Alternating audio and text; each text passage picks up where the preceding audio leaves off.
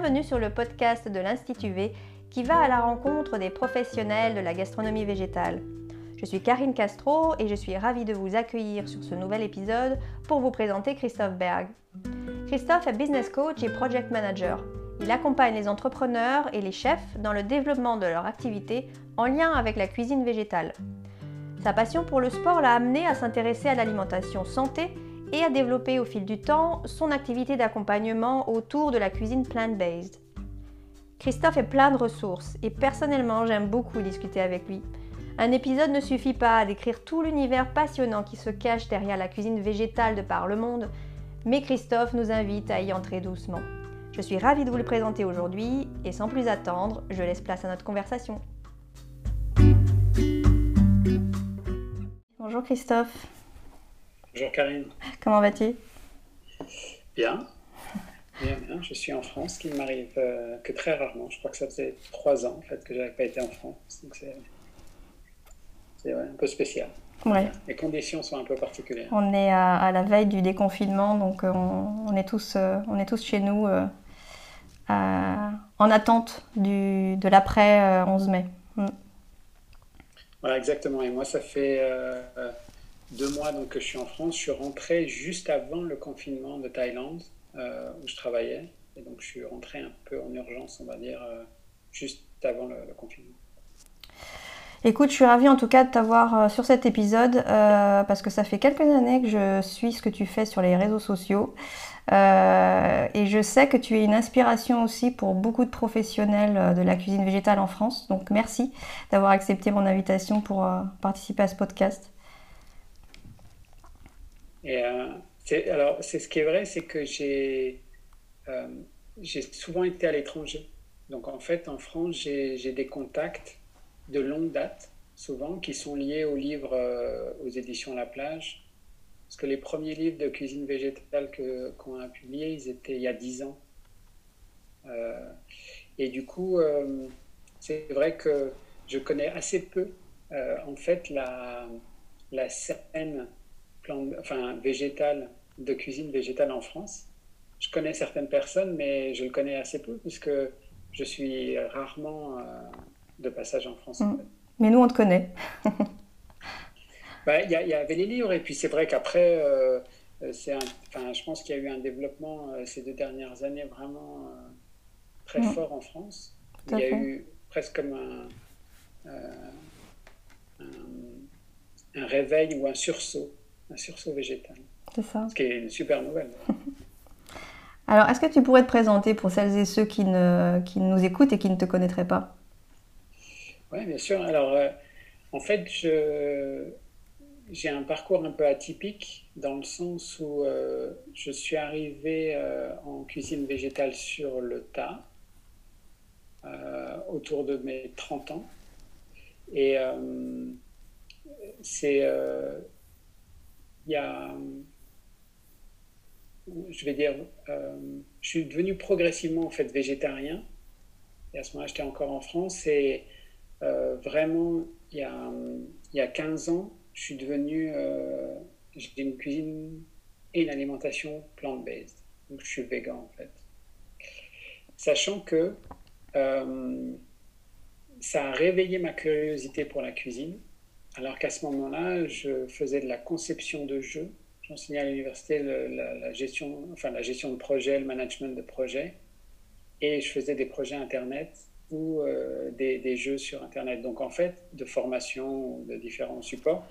Et du coup, euh, c'est, euh, j'ai passé entre 20 ans et 30 ans à Paris. 10 ans où j'étais freelance. En fait, j'étais chef de projet freelance sur Internet. Et euh, donc, j'ai eu ce, côté d'apprendre la cuisine végétale par moi-même en autodidacte et euh, à un âge, on va dire, un peu avancé. Sachant que mon intérêt, ma curiosité venait de la course à pied. En fait, je suis assez actif. à cette époque-là, je courais beaucoup de semi-marathon et de marathon. Je faisais un peu de trail running. Et en fait, le moment où je me suis mis à la cuisine végétale, c'est aussi le moment où j'ai commencé, recommencé à courir. Et, euh, et du coup, euh, c'est deux choses qui sont très liées. C'est pour ça que dès le début, mon intérêt, c'était surtout sur une cuisine et une alimentation saine pour euh, des gens actifs. Donc pas du tout détox en fait, beaucoup plus énergie et endurance. Et... Donc en fait j'ai une approche au départ et une curiosité qui venait de l'aspect euh, bah, d'être actif, en fait d'avoir un mode de vie assez actif. En fait. Sport santé, oui. Et, et du coup c'est pour ça que j'ai eu un, une perspective là-dessus plus donc euh, sur un souci personnel de santé au départ, et euh, d'être en bonne santé, d'être actif. Et après, ça m'a amené à vraiment découvrir la cuisine végétale, mais, euh, mais oui, plus par curiosité au départ, je dirais. Alors aujourd'hui, tu es directeur des programmes à l'école Blue Lotus. C'est une école que tu as créée euh, suite à ce parcours, euh, qui est aujourd'hui le premier centre de formation euh, dédié à la cuisine végétale en Thaïlande. tu peux nous en parler, cette école? Oui, alors donc effectivement, en fait, ce qui est amusant, c'est que j'ai découvert la cuisine végétale en Asie.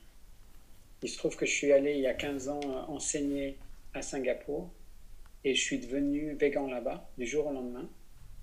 Et, et d'ailleurs, j'ai jamais eu aucun problème de transition, moi. J'ai beaucoup de mal à expliquer, mais c'est comme ça. Et, euh, et à ce moment-là, j'ai vraiment développé donc un intérêt très important pour la cuisine du sud-est asiatique. Donc, en fait, j'ai découvert la cuisine végétale par la cuisine asiatique.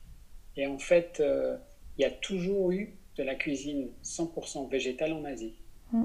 Entre autres pour les bouddhistes, donc ce qu'ils appellent la temple cuisine, que ce soit en Corée du Sud, que ce soit en Indonésie, que ce soit au Japon, en Inde, etc. Et donc, euh, je suis tombé à Singapour dans un espèce de chaudron. C'est un hub culinaire, en fait. Il y a énormément de chefs, de, street food super intéressants. C'est-à-dire qu'il y avait tellement de choses que j'ai vraiment été euh, marqué et inspiré.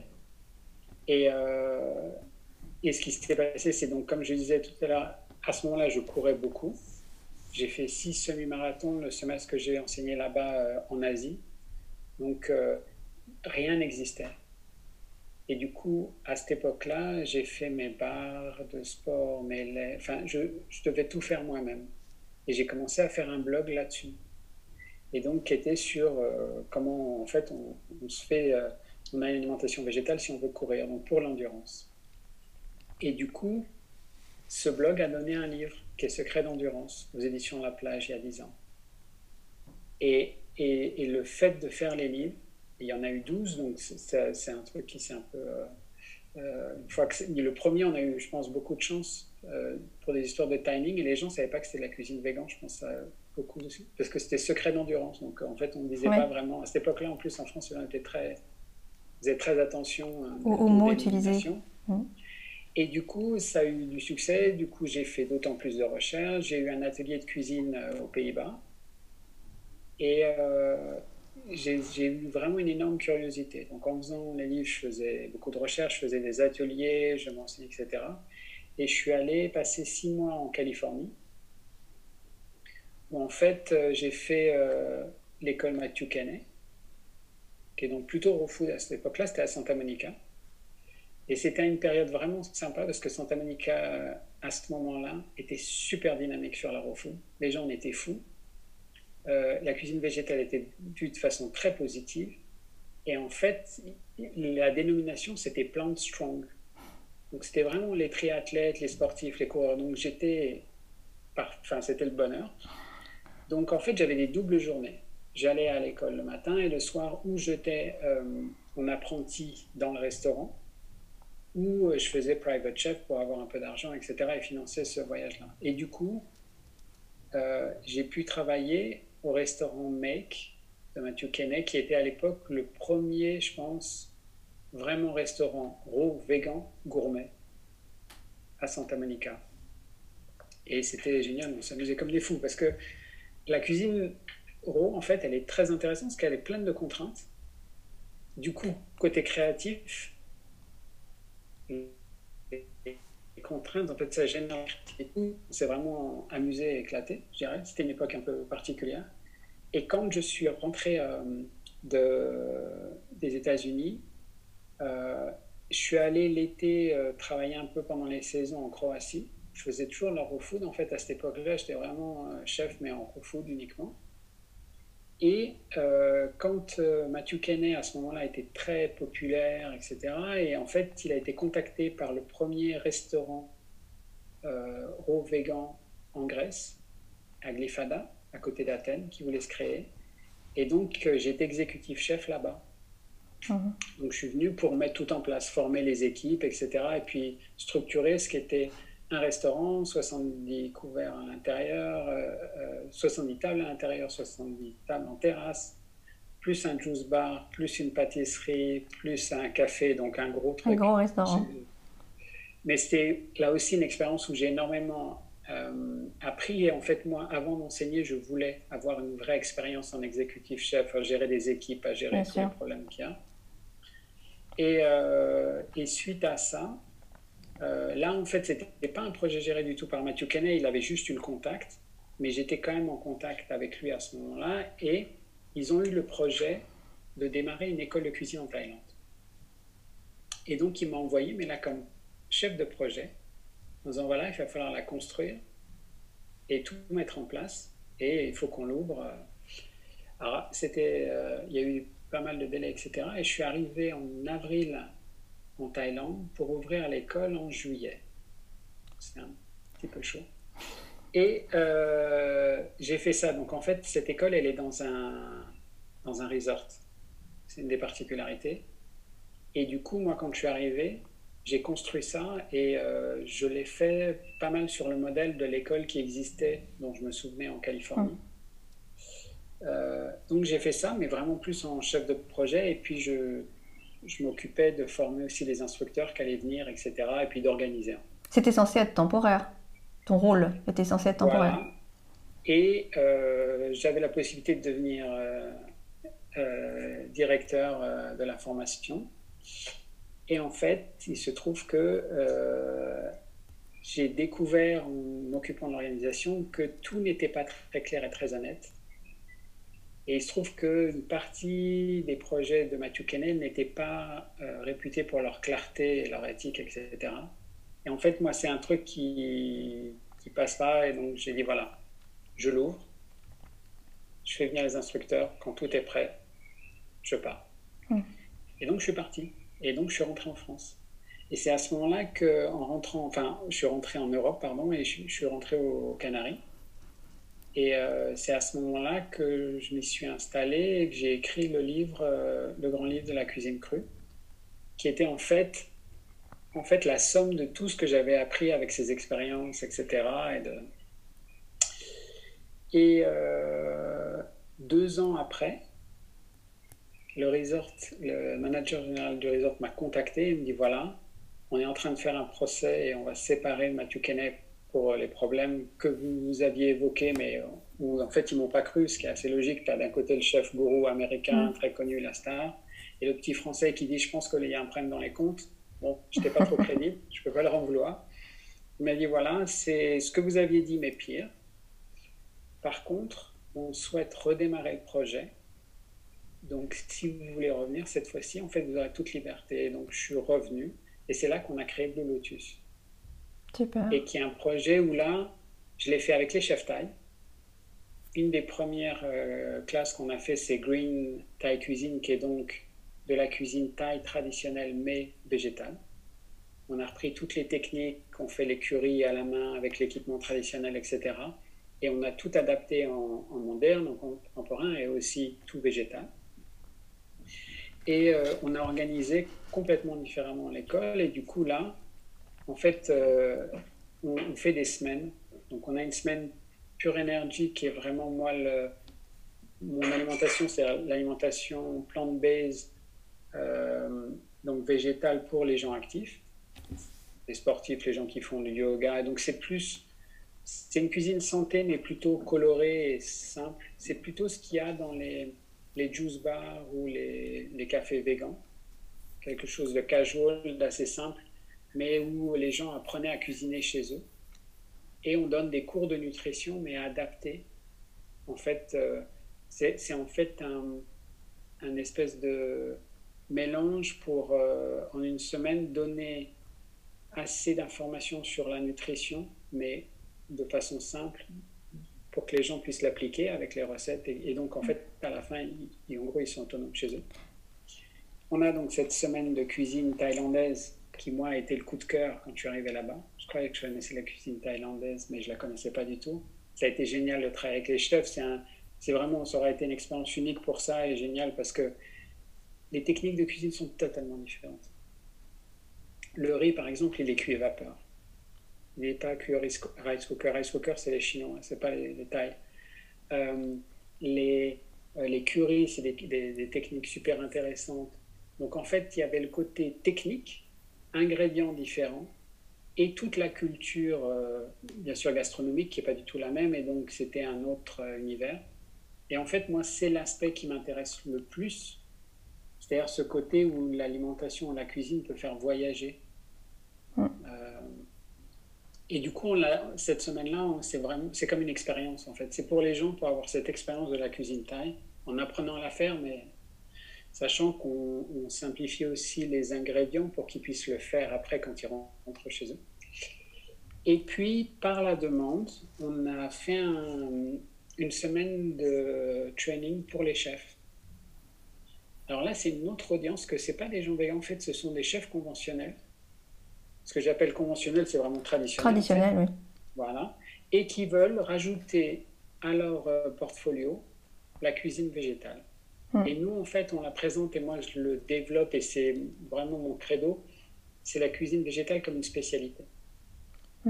En fait, il y a des spécialités culinaires. La, cuisine japonaise, elle est très différente de la cuisine française. Les ingrédients ne sont pas les mêmes, les techniques ne sont pas les mêmes. Tout est différent. Bah, la cuisine végétale, pour moi, c'est la même chose. Du coup, présenter à des chefs, c'est dire, voilà, en fait, il y a pas on ne remplace pas, on ne questionne pas, c'est une autre spécialité. Mm. Du coup, ils viennent et ils apprennent euh, quelque chose qui pour eux est euh, différent. C'est une cuisine, euh, c'est une spécialité qui est toute jeune. Donc en fait, il y a une place pour la créativité des gens énorme. Parce que si, si jamais je suis chef français, même dans un très bon restaurant, si mon chef il me dit de faire une rouille, bah, je dois faire une rouille. Je ne vais pas l'improviser au dernier moment. En cuisine végétale, tous ces codes n'existent pas mmh. aujourd'hui. Tu n'as pas de référence Voilà, il y a une place à la créativité énorme. Et du coup, c'est un peu notre credo et c'est l'idée qu'on a eue. Et donc, on a fait cette formation. Et en fait, on a 60% ou de gens, bizarrement, alors beaucoup d'Asie du Sud-Est, ce qu'on n'avait pas prévu initialement. On pensait que c'était plutôt des gens d'Europe qui viendraient. En fait, euh, donc on a beaucoup de gens qui, euh, en Asie, sont beaucoup des entreprises familiales. Et ils ont un café ou. Euh, un petit restaurant et ils veulent le, faire vegan ou plant-based ou avoir des options, etc. Donc il y a cette partie-là et après l'autre partie ce sont des, des private chefs ou des gens qui sont euh, chefs sur des yachts. Hum. En fait, ce qui est intéressant, c'est que maintenant, quand les gens sont riches, plus que la cuisine gourmet, ils veulent de la cuisine saine. C'est vrai. Donc ces chefs-là doivent apprendre cette cuisine-là. Et du coup, nous on leur dit, mais en fait, vous avez la technique, vous avez le savoir-faire, vous avez le palais, vous avez la connaissance d'ingrédients. On va juste vous montrer d'autres ingrédients, d'autres techniques que vous allez pouvoir adapter et jouer avec. Dès qu'ils voient que c'est un aspect, pas de plus de créativité et c'est euh, une autre façon de s'exprimer. Bah, ouais, qu'on touche pas à leurs références, mais que ça leur donne l'opportunité d'aller. Euh, un bon exemple pour moi, et, et c'est l'image que je prenais, c'est que les chefs français les, chefs, euh, historiquement, ont toujours été inspirés ou impressionnés par la cuisine euh, japonaise. Et donc, ils allaient voyager au Japon. En fait, ça, ça n'a pas remis en question la cuisine française. Ça l'a ouverte à d'autres saveurs, à, à l'uzu, à des choses différentes, à des techniques différentes. De la même façon, les chefs japonais sont venus en France pour s'inspirer d'autres techniques, etc. Là, c'est la même chose. Et euh, je dois avouer que sur des, on a eu une semaine où on avait, euh, on l'a fait uniquement pour une entreprise, donc euh, des chefs qui travaillent tous sur des croisières, sont des exécutifs chefs sur les croisières océaniennes. ils ont un niveau incroyable. Moi, je leur ai dit, je vais rien vous apprendre en cuisine classique. Hein. je suis un punk, hein, j'y connais absolument rien, je fais que la cuisine végétale. par contre, dès qu'ils ont compris les codes, dès qu'ils ont compris l'idée de la cuisine végétale et qu'ils sont commencés à jouer, les projets qu'ils ont faits étaient hallucinants. C'est tout l'intérêt. Donc je pense qu'il y a, euh, il y a un vrai apport en créativité possible euh, par les chefs traditionnels, par les gens qui sont curieux culinairement sur la cuisine végétale. Et une des parties du développement que je souhaite, moi, c'est ça. Et c'est pour ça que, même en tant que chef ou cuisinier, je, je vraiment, je préfère que les gens aiment ce que je fasse, qu'ils soient végans ou pas. Mm. Parce qu'en fait, les végans, comme ils n'ont pas le choix, ils vont tout le temps me dire c'est bon. Donc, ça m'intéresse pas vraiment. En fait, moi, je veux que des gens qui soient surpris ou qui s'imaginent pas aimer ça te disent que c'est bon. Mm. Juste par curiosité culinaire. Bien sûr. De la même façon, à Paris, euh, la cuisine française, la gastronomie, etc. Bon, près de l'opéra, à la rue Sainte-Anne, il y a des super restos japonais. Tout Français qui va là n'a pas l'impression euh, de tourner le dos à sa culture, n'a pas l'impression de devenir japonais, ne se dit pas qu'il va, après avoir mangé un soir au japonais, se mettre à parler japonais ou quoi que ce soit. Pourquoi ce serait la même chose mais, du coup, ça, ça, oblige quelque part à, à garder, euh, à, cloisonner un petit peu les deux univers. C'est-à-dire qu'en France, on a des, restaurants véganes dont, dont c'est la spécialité, et puis tu as des restaurants traditionnels qui commencent à proposer des, des plats ou des menus euh, véganes. Euh, pour toi, euh, il faudrait garder cette, euh, cette distanciation ou, tu encouragerais quand même les, chefs traditionnels à, à, développer leur carte Ah oui, moi je suis vraiment pour voir des restaurants, des chefs traditionnels jouer avec la cuisine végétale. Hum. Je pense que, de, si tu veux, il y a, encore une fois, exactement comme certains chefs français sont allés trouver de l'inspiration en Thaïlande ou ailleurs, ou dans la cuisine mexicaine, etc. Donc, pour des techniques, pour, euh, pour des saveurs. Et je pense que aujourd'hui, par exemple aux États-Unis, quand j'y vais, les restaurants traditionnels, c'est-à-dire non végan, ont des meilleures options plant-based, donc de cuisine végétale, que les, que les propres les, restos végans qui ne sont pas de bonne qualité. c'est faux. Donc, mais je pense que ça s'improvise C'est aussi une technique. Il faut reconnaître que les, chefs traditionnels, c'est un, un, métier, c'est un travail, c'est des années. Et, donc, euh, et, euh, je pense qu'ils ont énormément à apporté. Et pour moi, les deux ne se concurrencent pas. Nous, on avait donc beaucoup de nos étudiants qui ont des cafés végans et effectivement, ils font que ça. Ils sont plutôt dans le casual, c'est plutôt donc les, les, coffee shop, ouais, coffee shop, euh, Ils sont sur quelque chose de frais, sur quelque chose où euh, c'est accessible. Et ça, je pense que c'est très important. Et moi-même, en tant que végan, je suis le premier à souhaiter, quand je voyage ou autre, bah, pouvoir trouver un endroit où je peux manger bien, frais, de saison, coloré, euh, sans avoir à traverser, euh, tu vois, aller chercher à l'autre bout je ne sais quoi. Ça. Donc je pense qu'il n'y a pas du tout de compétition. Et nous, on a vu ces deux types d'étudiants venir à l'école, se parler, se rencontrer, communiquer, en fait échanger. Et donc je pense qu'il est très fertile en fait l'échange entre des chefs qui ont fait le choix parce qu'ils sont végans pour des questions personnelles de ne faire que de la cuisine végétale, exactement comme certains chefs italiens ne font que de la cuisine italienne, et c'est très bien, je pense. Et de l'autre côté, des chefs traditionnels qui ont une curiosité, qui veulent jouer avec certaines techniques, certains ingrédients. Je pense que les deux sont bien, qui a gardé des deux. Et pour moi, je suis pour le métissage et les échanges. Et donc, je pense que c'est très important. La cuisine végétale, elle a énormément encore à se développer. Euh, on est, je pense, et je souhaite qu'au début. Mm. Et du coup, nous, l'idée justement de l'école, c'était, on ne voulait pas stigmatiser l'un ou l'autre ou les opposer. On a vraiment souhaité dire, voilà, en fait, c'est, on, on fait de la cuisine. C'est un aspect culinaire. Donc, on est ouvert à tout le monde. Il n'y a pas et du coup, d'ailleurs, on avait des tailles qui venaient prendre qu'on on était très fiers. C'est-à-dire qu'eux redécouvraient, que c'était comme la cuisine de leur grand-mère. Mmh. Parce qu'en fait, on a oublié, mais même en cuisine méditerranéenne, avant, il y avait très peu de viande, de poisson, et très peu de laitage. Et les fromages, c'est nouveau, parce que c'est après la Seconde Guerre mondiale, en fait, qu'on a mis partout. Mais en fait, il y en avait très peu. Donc, la cuisine qui était faite maison, c'était avec le jardin, les produits de saison. Et donc, ils connaissent, pour eux, quand on fait les curés, par exemple, à la main et tout, les, les tailles, en fait, on aimé. Et même chose, en Thaïlande, aujourd'hui, le véganisme n'existe pas vraiment. Il n'y a pas cette conscience, il n'y a même pas vraiment la compréhension. Par contre, on a été ouvert. Après, les gens s'y intéressent. Moi, dès que les gens ils cuisinent un peu plus végétal, je suis content. Dès qu'ils l'adoptent, même que ce soit euh, une fois par semaine, euh, mm. je pense que c'est positif. Et donc, plus ça va se développer, mieux ce sera. Donc, j'ai pas du tout d'opposition entre euh, des endroits purement végans ou des endroits ouverts, en fait.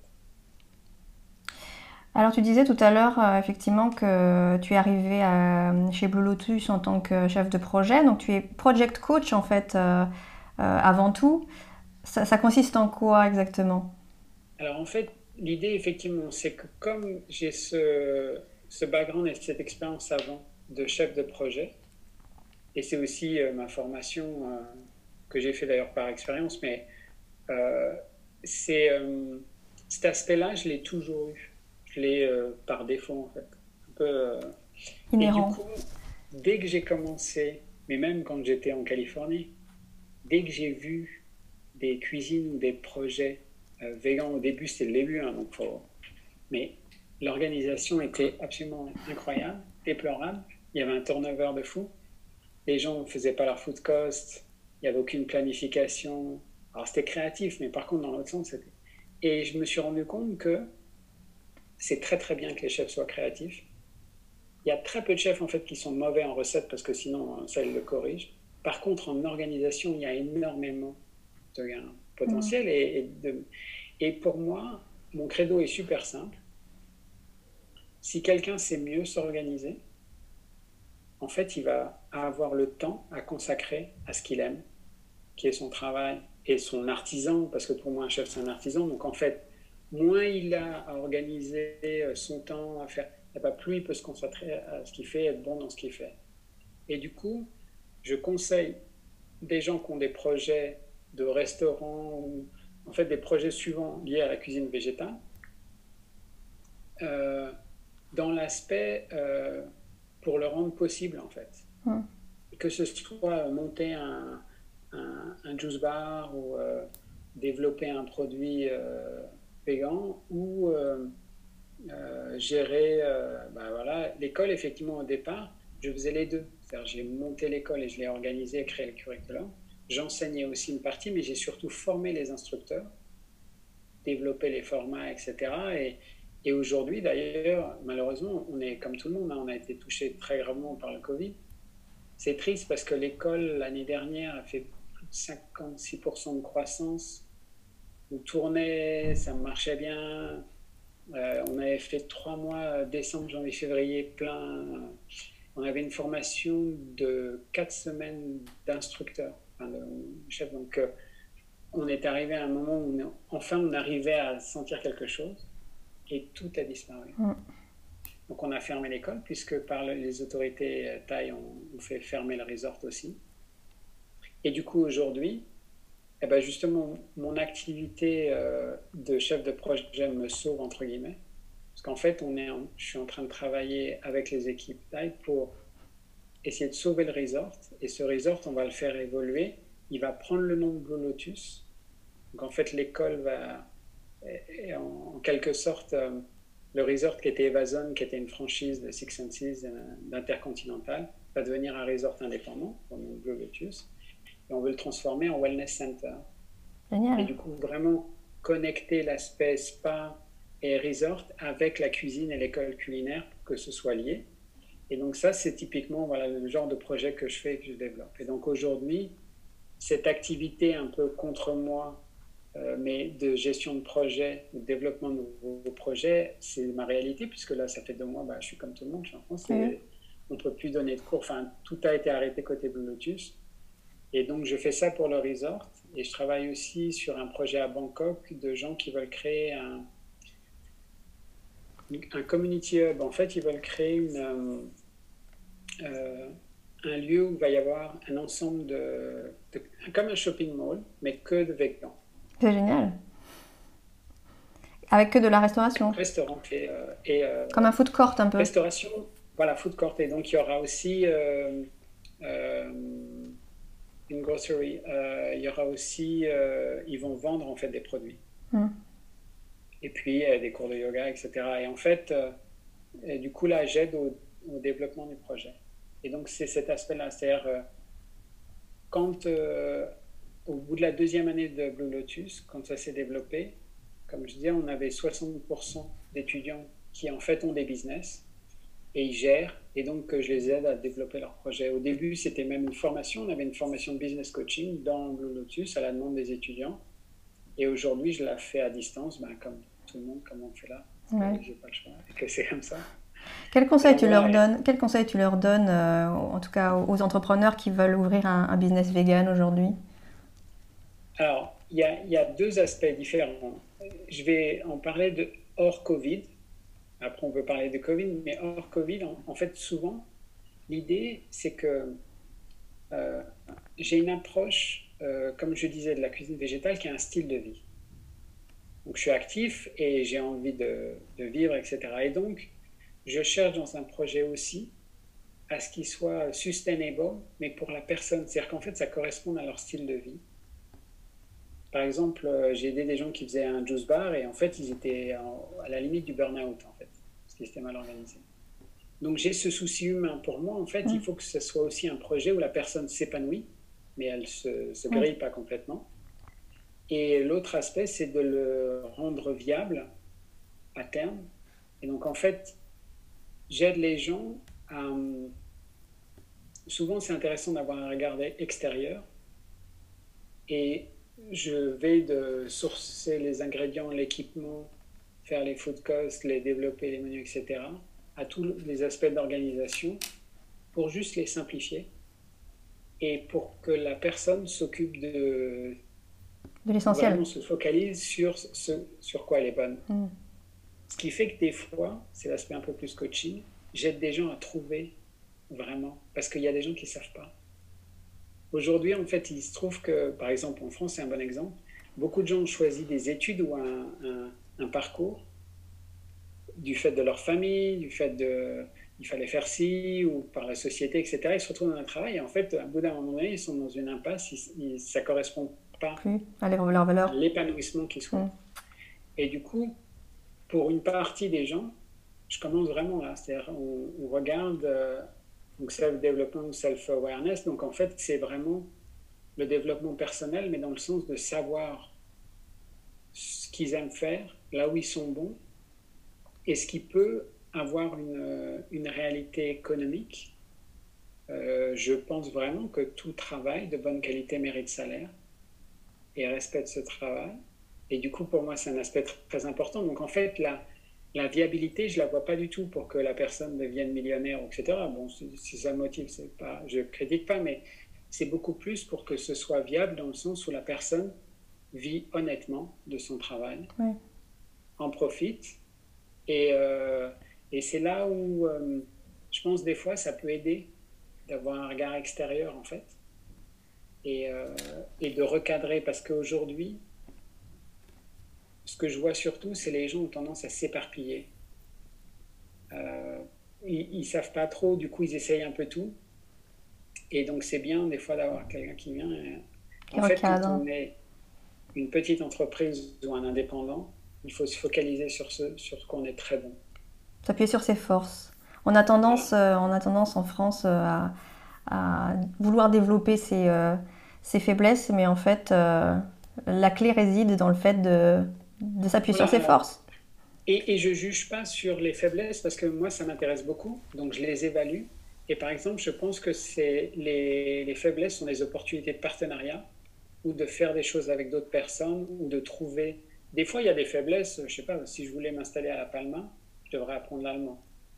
Donc c'est une faiblesse de ne pas le parler. Donc je peux choisir où j'apprends l'allemand, je trouve quelqu'un, un partenaire qui parle allemand et ça y est. Des fois, elle se règle très simplement, mais il faut en être conscient. Je pense qu'il y a une grosse évolution, moi, que j'ai vue, qui n'est pas liée uniquement à la cuisine végétale, mais qui est dans la restauration et dans le milieu des chefs en général. C'est qu'avant, même si on prend en musique, quelqu'un, bah, il avait un label, il avait un distributeur qui organisait tout, qui faisait sa com, etc. Et même les auteurs de livres, c'était la même chose. un éditeur qui s'occupait de tout ça, un, agent, que sais-je. Aujourd'hui, ces gens-là, ils sont devenus leurs propres producteurs. Et eh bien aujourd'hui, les chefs, c'est la même chose. Et d'ailleurs, récemment, dans les chefs qui, qui, évoluent beaucoup en France, si tu regardes, ce sont vraiment des producteurs. Cédric Grolet, c'est un très bon exemple. C'est quelqu'un qui euh, il communique lui-même. Il est obligé, en fait, c'est-à-dire qu'il devient son propre producteur. Et il est plus entrepreneur. Je ne dis pas du tout que c'est pas un bon pâtissier, c'est pas du tout. C'est qu'en plus, les gens doivent hum. rajouter ce côté entrepreneur. Et en fait, moi, c'est ce que j'ai vu. Aujourd'hui, euh, une partie de nos clients, de nos étudiants, c'est des, des, profs de yoga. Aujourd'hui, un prof de yoga, il faut qu'il communique. Euh, il faut qu'il ait une audience il faut qu'il ait un message. Et donc, je pense que c'est les, médias sociaux euh, offrent des opportunités pour le rendre plus simple, mais ne le simplifient pas dans le sens où tout le monde n'est pas un entrepreneur, tout le monde n'est pas un grand euh, communicant, et certaines personnes étaient super bonnes en cuisine, mais pas du tout prêts à bouger. Et en fait, euh, par exemple, même si on regarde les chefs français, pour moi, Alain Ducasse, en fait, c'est un grand entrepreneur. C'est quelqu'un qui a créé une marque personnelle incroyable. C'est un visionnaire, un entrepreneur, presque plus qu'un chef. Je ne dis pas du tout que c'est pas un chef. Ce que je dis, c'est qu'en fait, il a dû su s'accompagner, mais et c'est très intéressant que lui ait dit à Cédric Grolet, qui est très bon, il lui a dit il faut un style, choisis les fruits, choisis quelque chose, parce qu'il faut un message. En fait, il faut euh, et donc quelqu'un qui est très doué techniquement doit après trouver son style, comme en musique je peux être très bon en tout, à un moment donné, il faut que je choisisse un style. Et ça, c'est en train d'arriver, enfin ça arrive, c'est le cas dans la restauration, et je pense que c'est un grand bouleversement. Dans les chefs privés, par exemple, que je connais, c'est la même chose. Euh, leur contact, c'est des gens qui aiment bien leur style, qui aiment bien donc ils doivent communiquer. C'est le côté humain aussi, c'est le côté euh, que qu'on a envie de voir des gens en fait derrière euh, un profil. Qui n'est pas toujours facile parce qu'en fait euh, avant les cuisiniers faisaient pas du tout ça et ils restaient dans ils étaient cachés. S'ils étaient bons, si les gens aimaient, c'était le boulot était fait et puis mm. il y a basta. Hein. Donc c'est un vrai bouleversement qui est pas nécessairement facile. Et en fait aujourd'hui c'est une évolution, je pense, qui est qui peut être positive, mais où les gens ont vraiment besoin, même quand ils sont, même quand ils travaillent ailleurs, d'être bons en communication. Ouais. Ils doivent savoir tout faire en fait.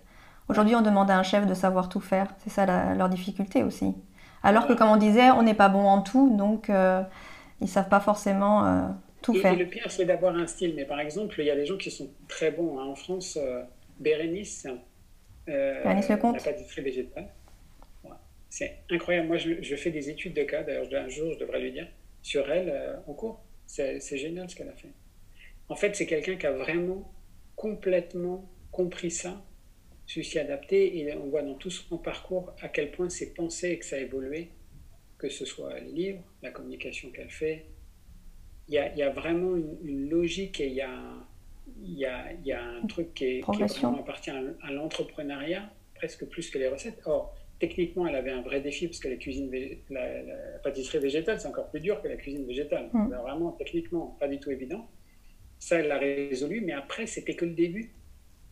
Et après, il y a tout cet aspect communication qui n'est pas du tout évident. Et, et c'est quelque chose, c'est pour ça que moi, c'est un aspect qui m'intéresse et où euh, je pense que c'est une opportunité, mais qu'il faut que les gens ils puissent trouver leur voie, qu'ils puissent trouver leur signature, la développer et avoir cet aspect-là. Et euh, ça passe par la fin d'une sorte d'amateurisme, qui n'est pas du tout une critique, mais qui est le fait que ben, c'est la même chose. Pour être entrepreneur, il faut quand même que financièrement ça puisse fonctionner.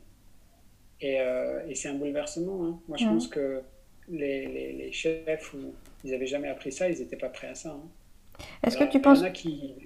Pardon, vas-y. Il y en a qui arrivent très facilement, mais c'est pas tout le monde. Ouais. Est-ce que tu penses que la culture euh, y est pour quelque chose euh, le, Selon le pays dans lequel on se trouve, euh, ça c'est plus difficile ou, plus facile à, à, mettre en place? Alors, il y a un aspect culturel, c'est sûr. Par exemple, si on prend l'américain, clairement, c'est des gens qui ont plus l'habitude de communiquer. Mm.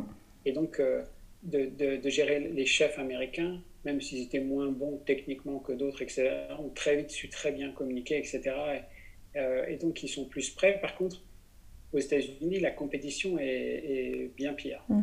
Donc, en fait, ça, ça se balance. C'est-à-dire que c'est vraiment pas évident d'arriver à se démarquer. Je pense qu'en France, il y a un poids des traditions qui ne simplifie pas le fait que certaines personnes aient justement une signature propre. Donc, ça veut dire qu'ils vont faire quelque chose de différent. En fait, en France, on a un problème quand les choses sont différentes. D'accepter quelque chose de différent, quelqu'un qui fait un pas de côté, qui adopte autre chose, un autre style. Donc, je pense que ça, c'est pas évident. Et après, je pense qu'effectivement, c'est aussi que, bah, tout simplement, euh, euh, on a un patrimoine, ce qui est très bien, mais ça veut dire qu'on a aussi un temps d'évolution qui est plus lent, en fait. Donc, euh, et après, je pense que pour les chefs, avant, ils voyageaient en France pour se former. Moi, je trouve que l'apprentissage comme ça, c'est très bien. Moi, c'est un peu ce que j'ai fait en cuisine vegan, elle n'existait pas, donc je suis allé dans différents pays. En fait, c'est pas moi vraiment qui ai souhaité voyager, c'est plus que par contrainte, parce que les projets, ils étaient mais je pense que ça donne une ouverture d'esprit assez intéressante. On apprend d'autres pays, d'autres cultures, une autre cuisine. Et le conseil que j'aurais à donner, en fait, aux jeunes, c'est voyager.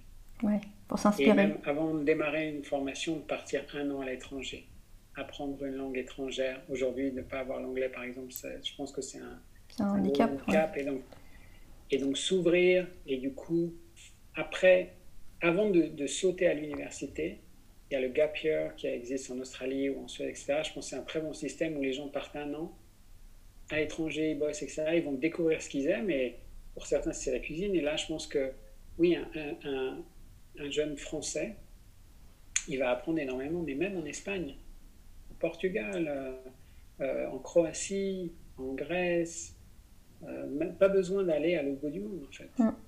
Mais par contre, je pense que c'est une ouverture un des aspects que je trouve très intéressant, c'est qu'en France, on, adore les règles. Et par exemple, moi, comme j'ai appris la cuisine végétale à l'étranger et ailleurs, je ne les ai pas. Donc je ne suis pas bloqué par ça. Donc en fait, entrée plat dessert n'existe pas en Asie. C'est intéressant, on s'ouvre à autre chose. Il n'y a, pas, a pas du tout ça. Il n'y a pas l'idée de la protéine au centre, ça n'existe pas. Personne ne dit protéine. D'ailleurs, c'est un, terme de nutrition. Donc, déjà en nutrition, il peut se discuter, qu'il soit en cuisine, c'est très bizarre, mais cette idée-là, on, on, oublie juste qu'elle est franco-française en fait. Elle n'existe pas à l'étranger. Euh, le mélange du salé sucré. Mm. En Asie, les gens font ça très naturellement. En cuisine végétale, ça marche très bien. Alors bien sûr que si j'ai un morceau de viande, de porc en particulier, et que je mets du sucré, je vais avoir un gros problème. Je vais saturer au niveau Mais par contre, en végétal, pourquoi pas Il n'y a pas du tout. Donc il y a plein de contraintes qu'on a de la cuisine bourgeoise traditionnelle française qui ne devrait pas s'appliquer en cuisine végétale. Du coup, s'ouvrir à d'autres cuisines, c'est se rendre compte, ben non, ils n'ont pas ces contraintes-là. Et à contrario, en quoi la gastronomie française peut être inspirante pour d'autres pays? Alors, si on regarde en cuisine végétale, je pense que la cuisine méditerranéenne est très très intéressante. Donc, dont partie française, mais tout le sud et donc toute la cuisine méditerranéenne par les ingrédients, par les techniques. Il y a un énorme potentiel, que ce soit en Espagne, en France, en Italie et même au Liban.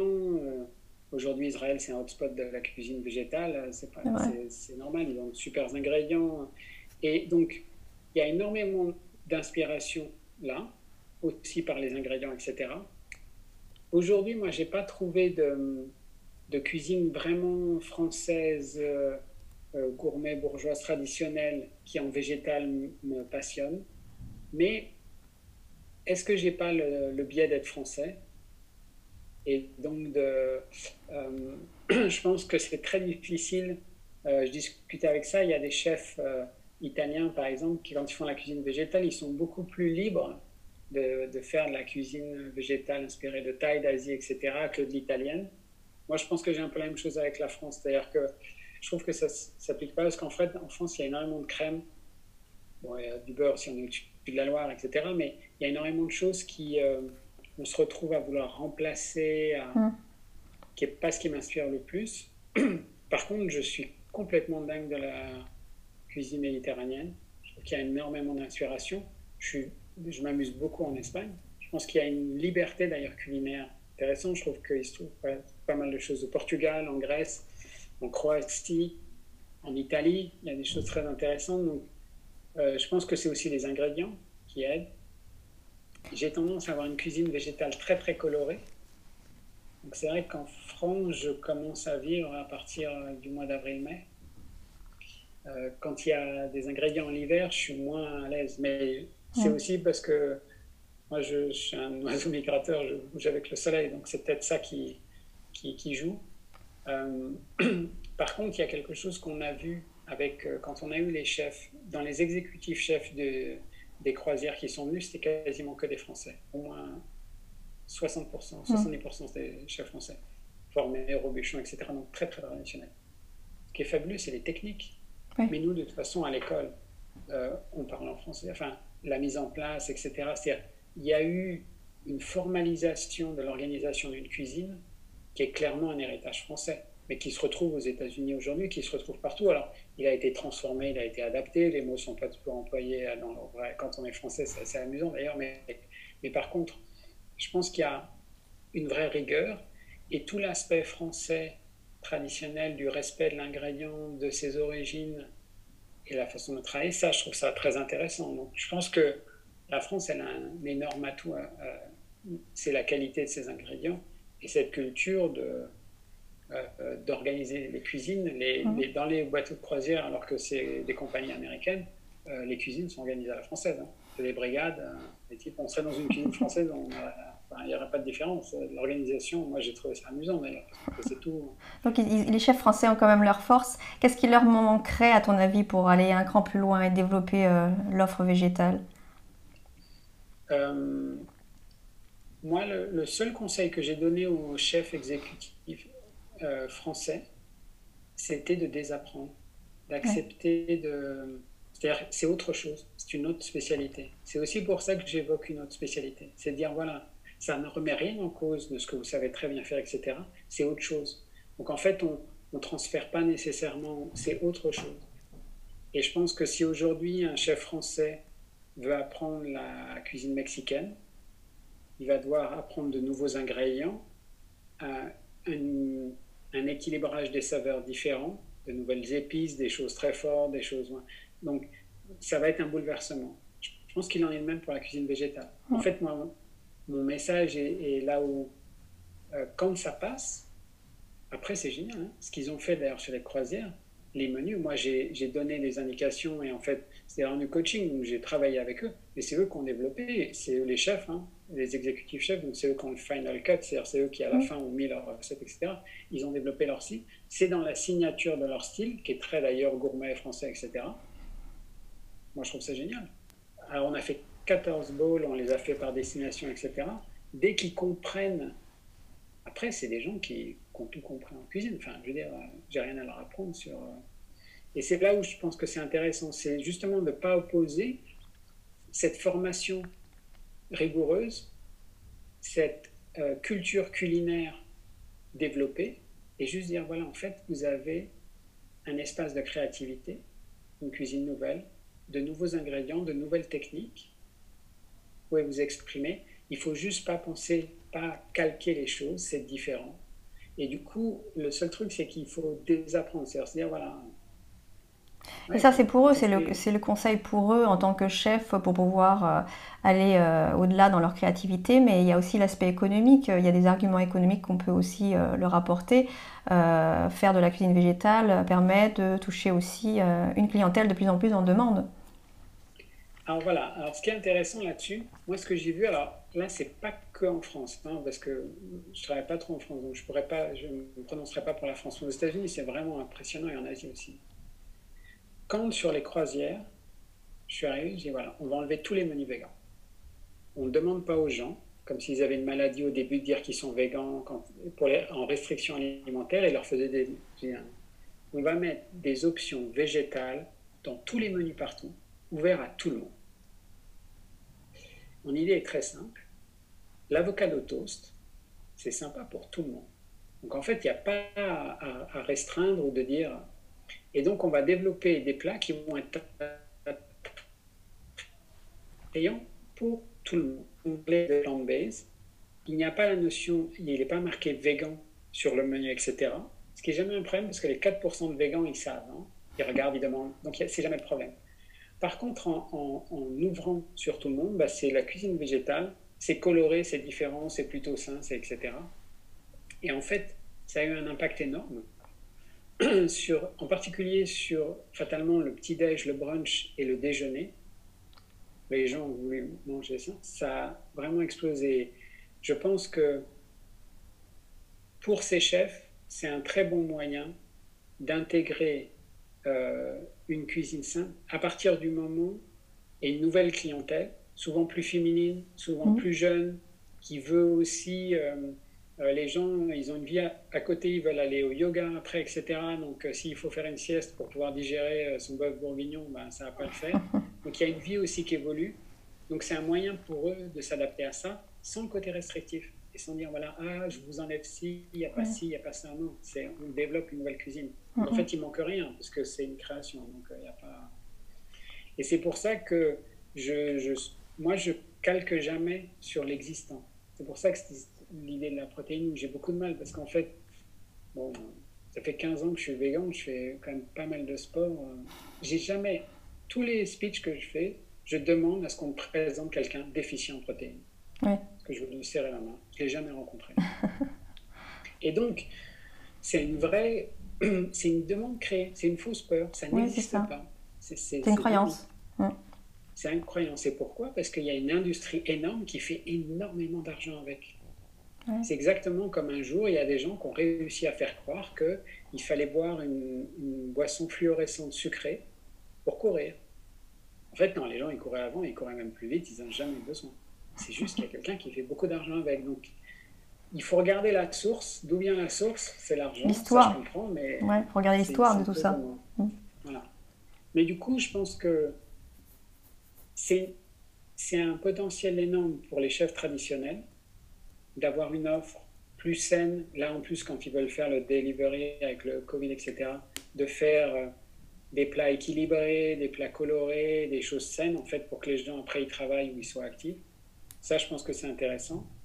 Et après, je connais moins les chefs en France, mais euh, je pense qu'il y a plein de chefs qui se sont spécialisés en cuisine végétale et qui sont super intéressants. Oui, oui tout à fait. Teresa Carles euh, à Barcelone, ce qu'elle fait avec Flax Kell et ce qu'elle fait avec Teresa Carles, c'est juste super. Et chacun, chacun a ses, ses, particularités aussi, chacun a sa manière de le faire, et c'est ça qui est intéressant. Ils utiliser leur signature. Plus ils vont développer leur signature, leur style, mieux ce sera. Euh, et il y a vraiment euh, un souffle, encore une fois, si c'est une créativité, c'est très bien. Le seul problème que j'ai, moi, c'est quand l'alpha et l'oméga, on me dit que c'est un burger. Et j'ai du mal, parce que d'abord, moi, avant, même avant d'être, je ne mangeais jamais de burger, ça jamais fait partie de mon truc.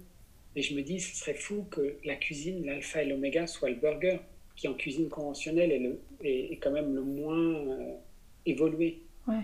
Et donc, j'attends juste, et j'espère que cuisine végétale et les végans vont se dire bon, il y a autre chose que le burger. C'est c'est pas mon alimentation, mais je la critique pas du tout. C'est très bien que les gens aiment ça et compagnie, mais je me dis juste culinairement, il y a peut-être une ambition un tout petit peu plus. On peut faire un peu plus que ça. Et, et du coup, ça arrive sur certains spots comme Tel Aviv, dans certains endroits, en Espagne aussi. Il y a deux, trois endroits comme ça, à Londres, où il y a une cuisine végétale, où quand on va dans ce truc-là, on n'a pas la même chose que dans tous les cafés végans. Et donc, tout le monde n'a pas besoin de manger de l'avocat partout dans le monde. Euh, il y a des pays qui ont des ingrédients fabuleux. Quand l'avocat est local, j'ai rien contre, j'adore ça, mais quand c'est local. Par contre, euh, euh, voilà, quand je suis en Italie, j'ai envie de, de goût, de saveur, de italienne. Quand je suis en Croatie, je veux autre chose. Et je pense qu'il y a une vraie valeur pour les chefs français à redécouvrir le patrimoine local. Et donc, je sais qu'il y a des Américains qui réussissent très bien à faire des burgers et des pâtisses et que tout le monde les attend. Donc, ça reste de la bouffe industrielle. Que ça corresponde à une demande, je ne discute pas. Mais je pense que les chefs peuvent faire plus intéressant et que du coup, ils n'ont pas à essayer de copier les restos américains. Hein. Et tu penses qu'on peut euh, faire de, des recettes végétales euh, abouties avec que du local? C'est pas facile. Ça dépend d'où on est. C'est toujours le problème. C'est-à-dire que pourquoi à Tel Aviv ça marche super bien? Parce qu'en fait ils ont un climat, ils sont un climat méditerranéen toute l'année. Ouais, adapté. Euh, là où je vis à La Palma, j'ai un climat méditerranéen et tropical sur la même île. Euh, donc j'ai les avocats et les oranges à l'année. Euh, et de l'autre côté, j'ai des amandes et du raisin et des figues dans le nord de l'île. Donc il y a des endroits où, oui, c'est très facile. si la Californie, c'était aussi facile et que si les restos euh, végétaux marchent bien, les restos végans marchent bien, et qu'il y en a une telle, euh, c'est que les ingrédients sont super. Abondance, oui. Donc je pense que si quelqu'un est dans le sud de la France, c'est beaucoup plus facile. Hum.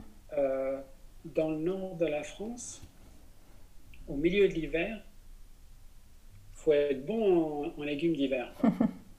faut, faut quand même, tu vas pour arriver à l'université, et que du local, parce qu'en plus on fait peu de grains en fait Enfin, il y a pas de. Ça dépend ce qu'on appelle local, mais si ça, devient pas évident.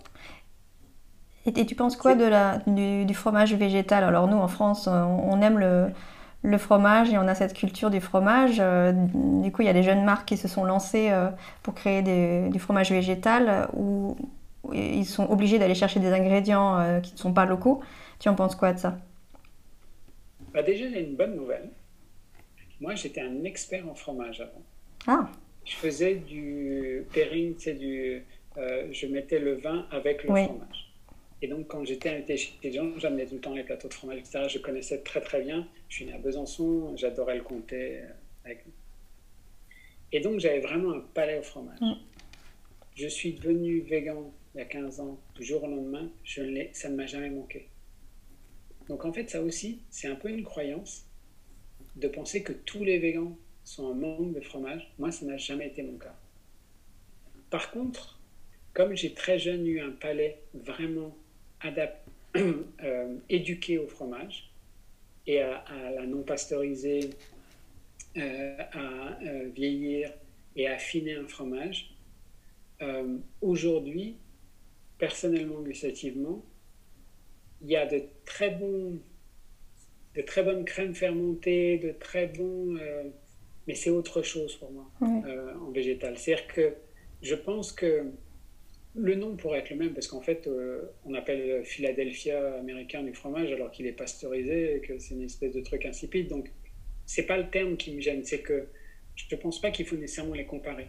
Je pense que c'est intéressant quand en fait, oui, si on fermente, si ensuite on affine, il peut y avoir euh, de très bons résultats c'est pertinent. Nous, on enseigne beaucoup la fermentation, que ce soit en kimchi, euh, kombucha ou des choses comme ça.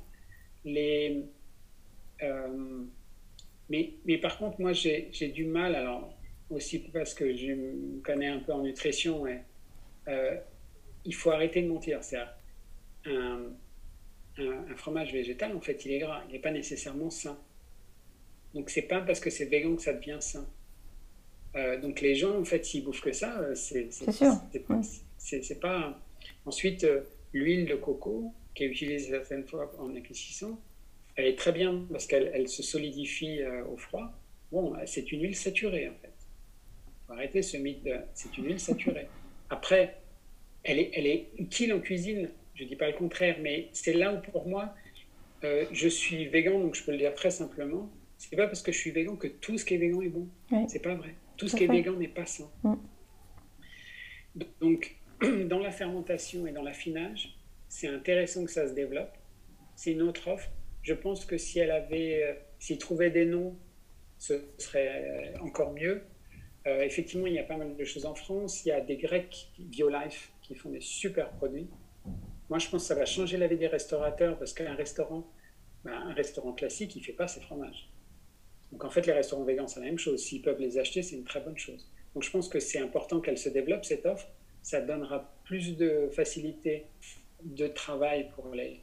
Et là, il y a deux choses. Il y a euh, par exemple, qui sont des, fromages, leur feta, on l'a utilisé. On a même s'amusé à faire des desserts avec sur les croisières. Ça marche super bien. Les gens adoraient. Donc il y a des trucs qui sont intéressants. Euh, après, dans le fromage, c'est la même chose. Après l'aspect fermentation, les cultures, qui fait l'aspect camembert ou le bleu, c'est une culture. Du moment qu'on a la culture, en fait, ça, pousse sur du végétal. Comme, ça, c'est... Donc, euh, je trouve ça intéressant. Le Schubert à Berlin, qui a une, approche un peu logiciel libre, c'est-à-dire qu'il a donné toutes ses recettes, tout, parce qu'en fait, la fermentation, c'est c'est pas une recette, c'est un process. Mm. C'est suivre. En général, moi, quand les gens me demandent, je dis, bah, il faut avoir un frigo. Tu sais, les, frigos, les petits frigos pour le vin, mm. c'est un très bon stabilisateur de température. Donc voilà, il faut quelque chose, il faut un milieu contrôlé. on va cultiver quelque chose de vivant. Donc je trouve ça intéressant, je trouve ça très bien. Moi, quand j'étais petit en France, euh, on faisait notre vinaigre, nos yaourts, même certains fromages, et on n'avait pas l'impression d'être euh, ni des épis. Donc c'est bien que ça revienne. Je trouve ça très intéressant. D'ailleurs, les vinaigres, euh, dans des bons restos en Espagne, ils font leur vinaigre. Je trouve que c'est une très bonne idée. Faire des produits fermentés, c'est aussi une très bonne idée. Et les fromages, ça se développe beaucoup. Moi, c'est pas une appétence que j'ai. C'est pas vraiment. Par contre, culinairement, je pense c'est important. Et pour les restaurants, je pense que c'est important d'avoir une offre qu'elle se développe et que justement ils puissent les utiliser en cuisine.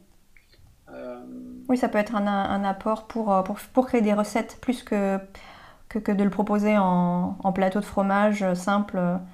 Voilà. Parce que moi, à un moment donné, le problème aussi, c'est quand tu sais comment c'est fait, ça t'allait. Bon, les gens, ils, font des photos sur Instagram et tout qui sont très jolies. il y a une époque, ils faisaient un truc que je trouvais très drôle.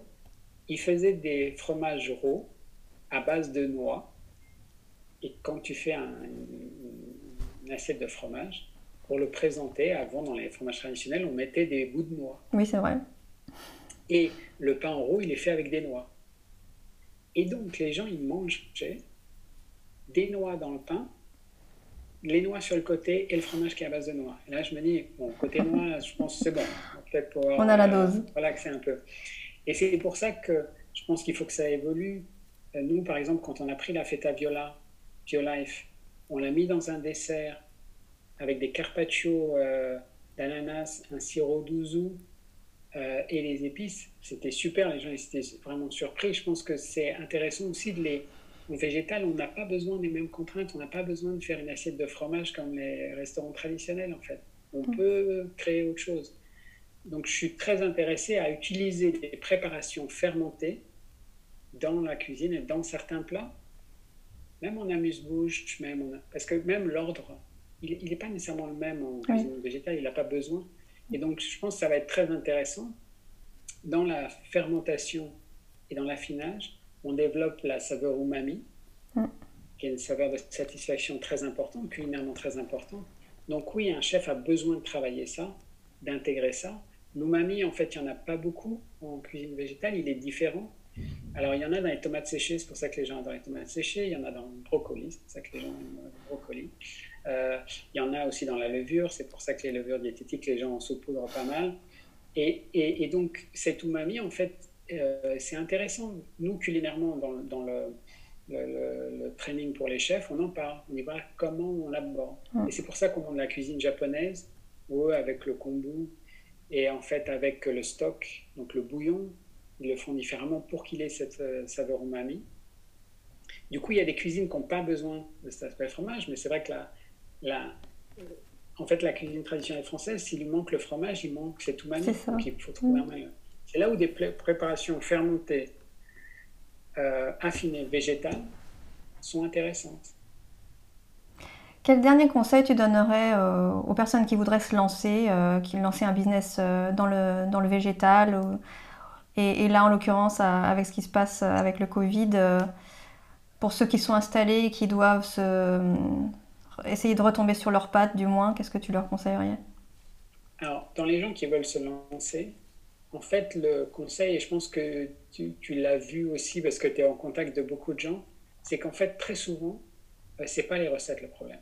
Les gens, ils sont créatifs, ils sont motivés, ils sont passionnés.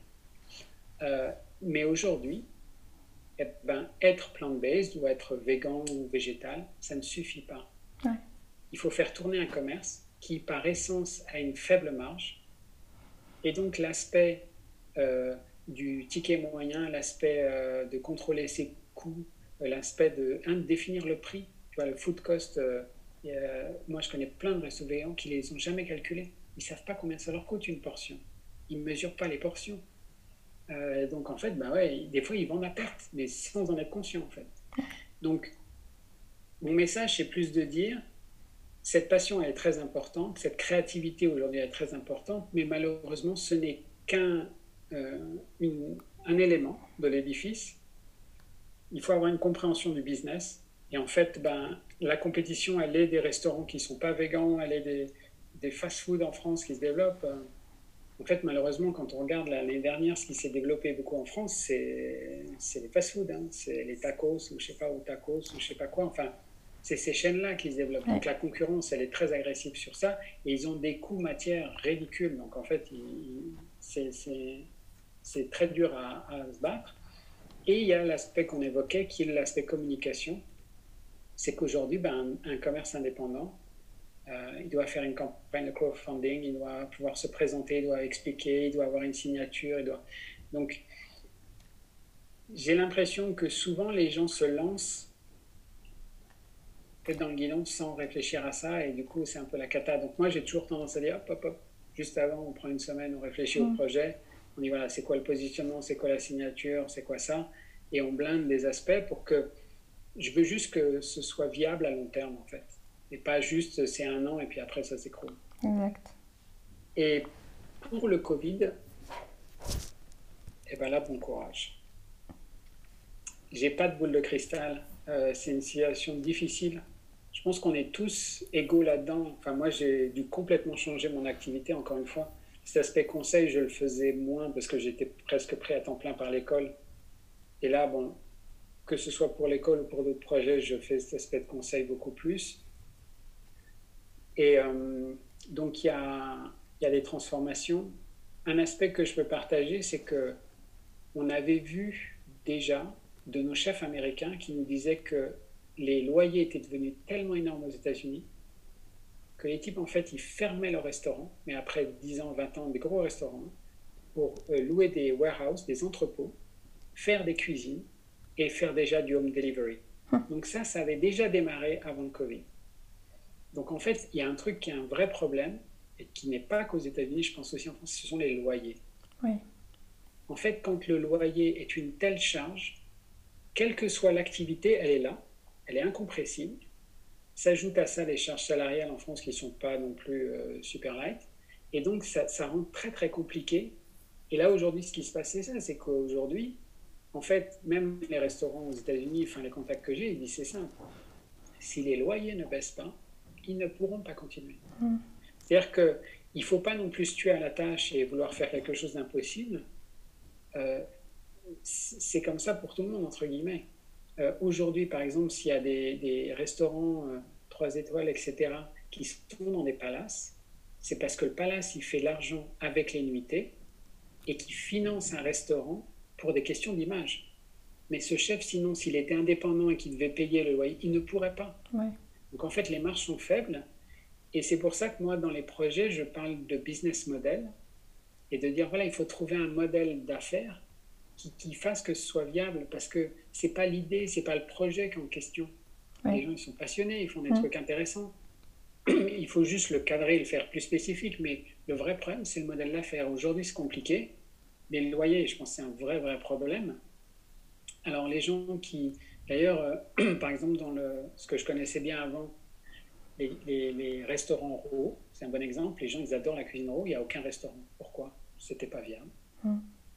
Maintenant, si quelqu'un fait un comptoir et de la vente à emporter, ça peut marcher. Donc, c'est d'autres formats, un kiosque, un truc en bord de mer. Euh, donc, il y a des formats à trouver. Et aujourd'hui, euh, c'est pas évident parce que, encore une fois, les restaurants français, ils sont faits dans un modèle qui est assez traditionnel où il faut qu'il y ait une certaine, euh, un certain passage. Et ensuite, c'est au ticket moyen. Et ce ticket moyen, il était amélioré par les boissons, par le vin, en cuisine traditionnelle. Bah, quand ça n'existe plus en livraison et compagnie, bah, c'est un vrai problème, puisque ce qui amenait de la marge et qui faisait respirer n'est plus là. Et donc, je pense qu'aujourd'hui, ça ne va pas être évident et je pense malheureusement qu'en septembre, il va y avoir la casse dans les indépendants. Parce qu'aujourd'hui, en fait, ils sont subventionnés, ils sont tellement motivés qu'ils ne veulent pas s'arrêter. Ce que je respecte, c'est très bien. Mais en septembre, ça va être beaucoup plus difficile. Et en fait, des restaurants qui sont faits pour avoir 25 euh, ouverts à midi ne pourront pas en avoir 10 pour des questions de distance sociale, puisque leur, leur modèle économique était basé sur 20 à 25 euros le, ticket. Ben, ils ne peuvent pas, s'ils sont à, à, 20 ou 15 euros et en plus à 10, ben, ça, ne pourra pas fonctionner. Donc il va y avoir euh, des, je pense vraiment un moment difficile. Euh, une reconsidération, une reconsidération de leur modèle. Euh, il y a toujours des gens qui sont très créatifs. Il y a des gens qui vont avoir l'imagination de trouver des systèmes. Je ne suis pas persuadé que la vente emportée soit le meilleur. J'ai donné souvent le conseil, moi. Euh, je vais donner un exemple tout bête. En fait, dans mes étudiants, les gens qui s'en sortent bien, tout le monde rêve d'ouvrir un restaurant. Je ne discute pas. Ou un café. Je comprends, c'est un rêve. Mais ce qui marche bien, c'est les chefs privés. Aujourd'hui, il faut savoir que les restaurants qui ont déjà fermé à New York, les chefs qui sont très bons, ils ont été remboursés, ils gagnent beaucoup plus en chef privé. Parce que les familles, ils veulent. Euh, donc, les chefs privés, marche très bien. Les chefs sur les yachts ou les choses comme ça.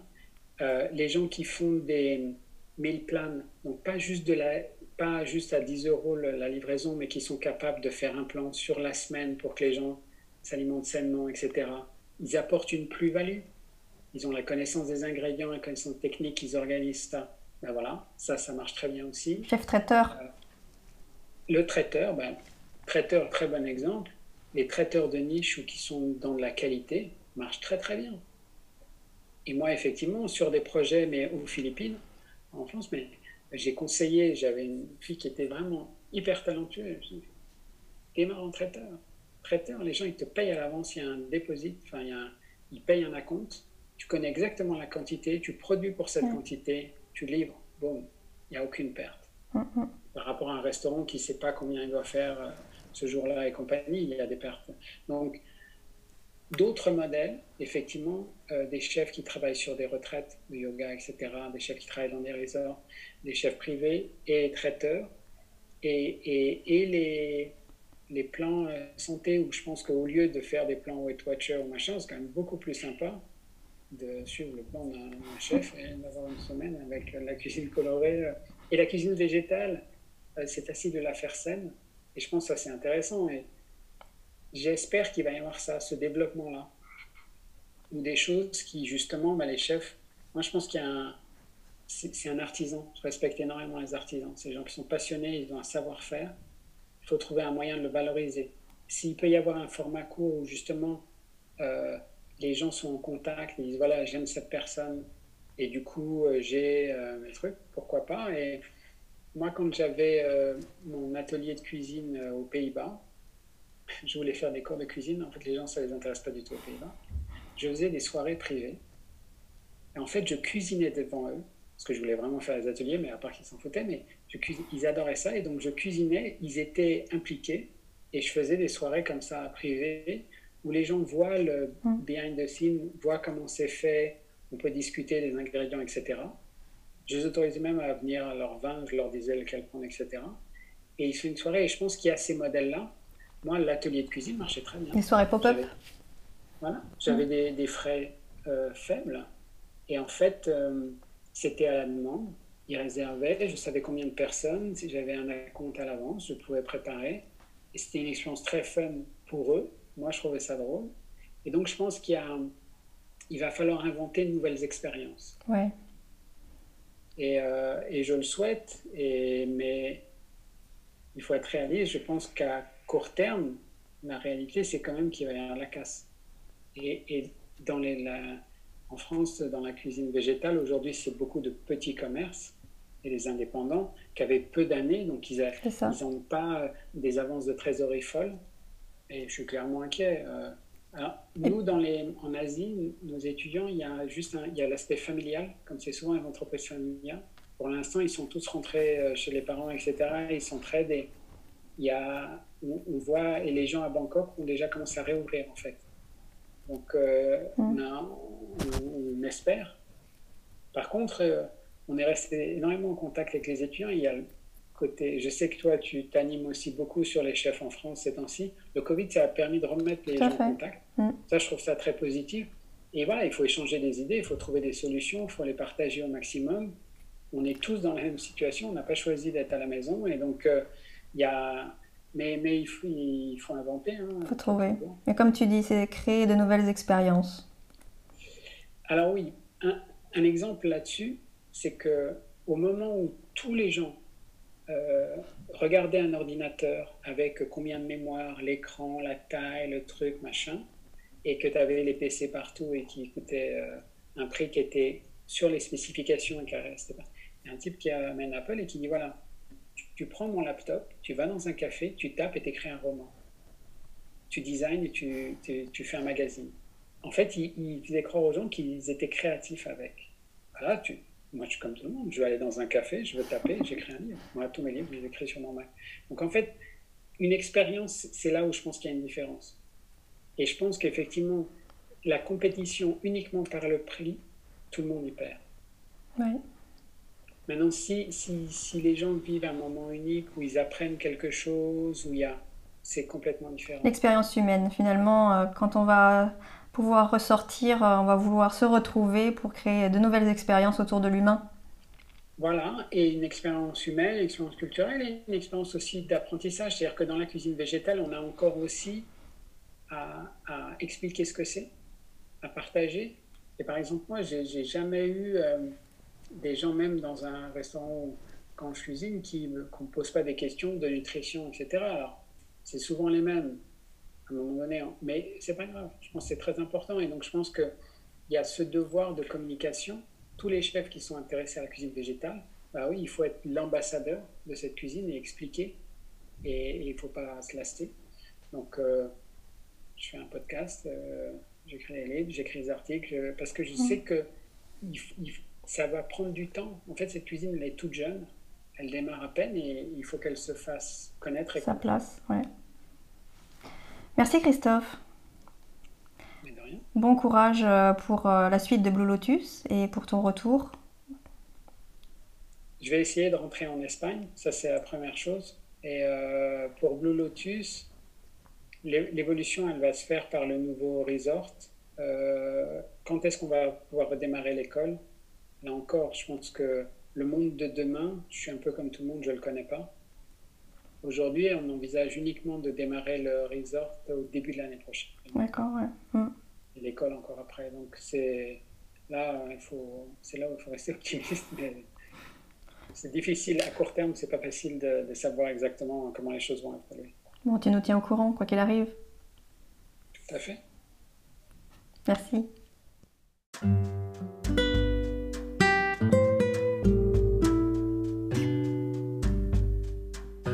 Voilà, j'espère que cet épisode vous a plu. Un grand merci à tous pour votre écoute. Je vous invite à aller découvrir l'univers de Christophe sur le web et à le suivre sur les réseaux sociaux. Vous trouverez les liens en référence dans la description du podcast. N'hésitez pas à suivre également l'Institut V, à partager vos commentaires ou vos questions. Je serai ravie de vous répondre. Merci encore pour votre présence et je vous dis à bientôt pour le prochain épisode.